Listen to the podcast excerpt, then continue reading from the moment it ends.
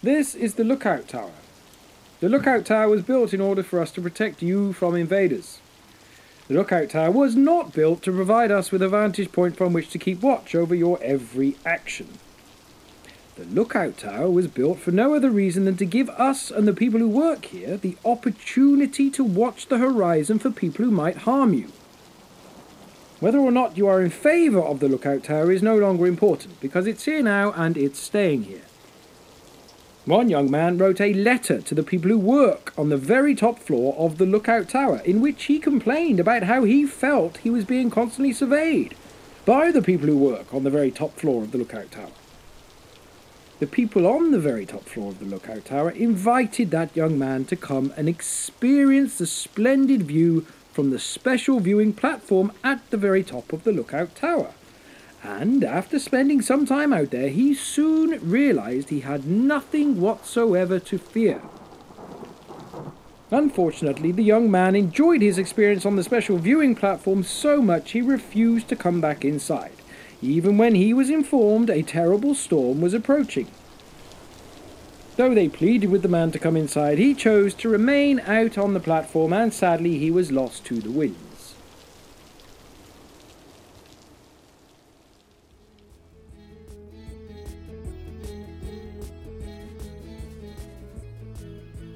Hello and welcome to Stain Claim, a new game show in which everyone who has stayed in a particular hotel room in the last month gathers together to lay claim to the various stains on the sheets, mattresses, walls, and floors.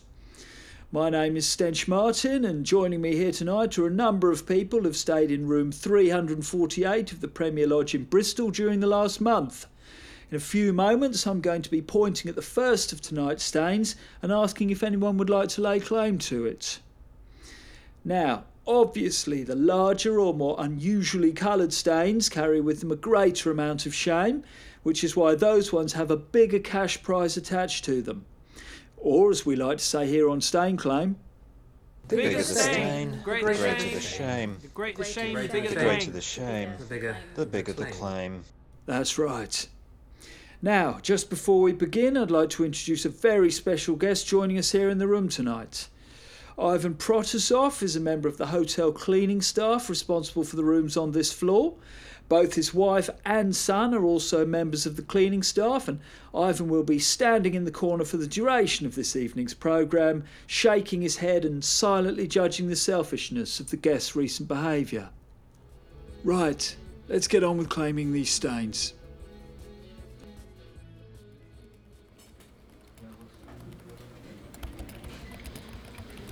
I've just spoken to Yvonne. Um, can I refer you to her?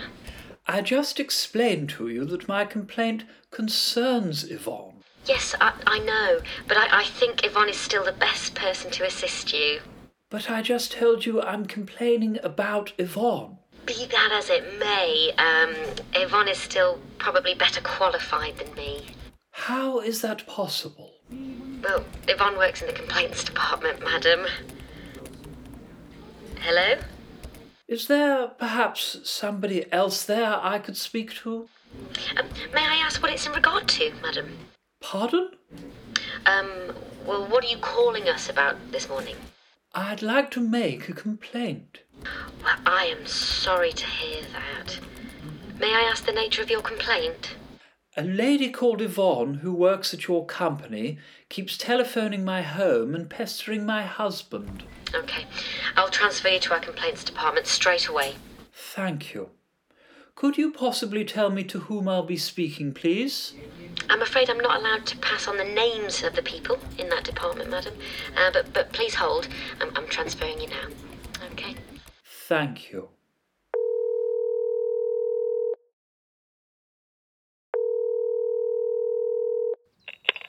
Hello, my name is Yvonne. How can I help you today?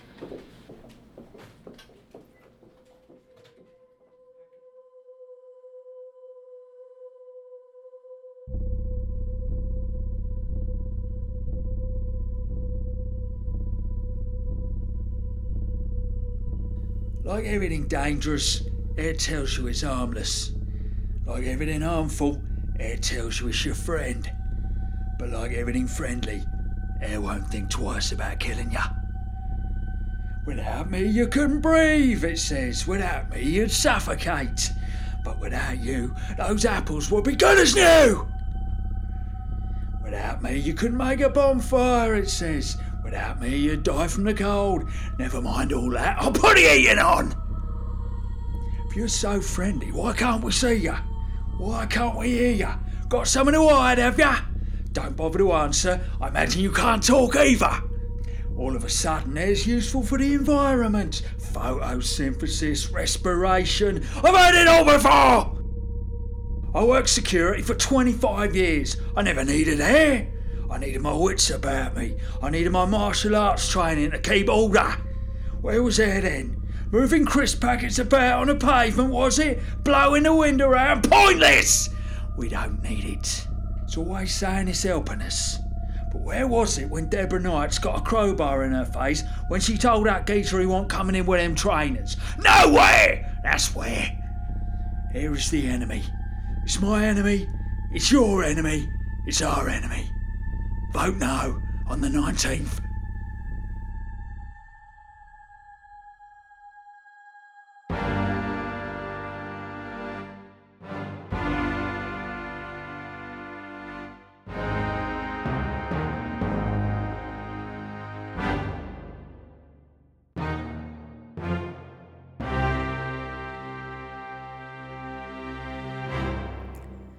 Cool King. Destination Saturn. It's about time we went to Saturn, declared Cool King one morning. Only last week, my head alchemist informed me his project to turn mud into diamonds was nearing completion. So, it's clear that we possess the technological capability to colonize Saturn. By next morning, Cool King had assembled the very finest carpenters in his kingdom and set them to work on the space rocket. Cool King had done a very good drawing of what he wanted the rocket to look like, and within a week, the wooden frame had been assembled. A short while later, as the main group of carpenters began work on the rocket, a smaller group started carving the engine out of finest oak. Six weeks later, as the space rocket was nearing completion, Cool King began selecting members of his royal court to accompany him on the maiden voyage. Of course, I will be the captain, and also I will be flying the rocket, said Cool King. Cool King scanned his throne room in search of other potential astronauts to join him on the voyage to Saturn, and was pleased to note that there were several promising candidates. Of course, I will need a flag bearer to take up a position immediately afore the rocket and walk slowly in front of it all the way to Saturn. He will, of course, be followed by two trumpeters who will announce our arrival on Saturn in the customary fashion. Cool King's eyes alighted upon the royal strongman. You will be invaluable in a zero gravity environment, as your increased bulk will allow you to remain rooted to the ground and help with all the initial hammering. If we don't get those floorboards laid down quickly, we run a serious risk of getting our shoes covered in space muck. Cool King chose another person to help if anything went wrong, and with that, the crew was complete. Liftoff is tomorrow at 7 a.m. sharp. So, everyone must go to bed now and make sure they are well rested, said Cool King. The next morning, half the kingdom had assembled to watch, and once the rocket crew was safely on board, the court jester appeared with a loud hailer and began the official countdown. Five, four, three, two, one. Ignition! Two of the Cool king's servants ran forward and lit the enormous bonfire that had been built directly beneath the enormous wooden rocket, and the crowd cheered as they waited for liftoff. For almost three hours, the crowd watched spellbound as the rocket was slowly consumed by a gigantic inferno.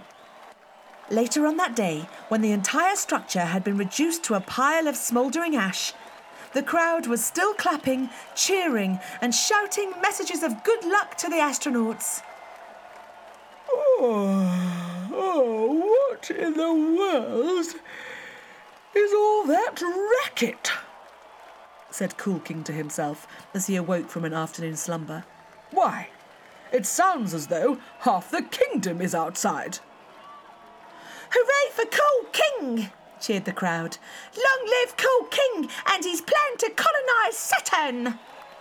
Of course, Cool King thoroughly enjoyed the adulation of the crowd and waved at them for several minutes from the window of his chamber.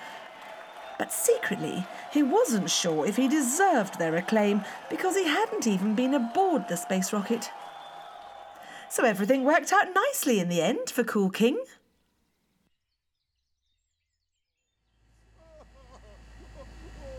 Hello, Nathan Pickledon here with some more poetry. Last time I told you of my visit to the offices of the company I hope will soon be publishing my first book of poems. I spoke to a gentleman that day who certainly appeared sincere when he told me I would soon be hearing from someone, but he was clearly lying to me as I've heard nothing.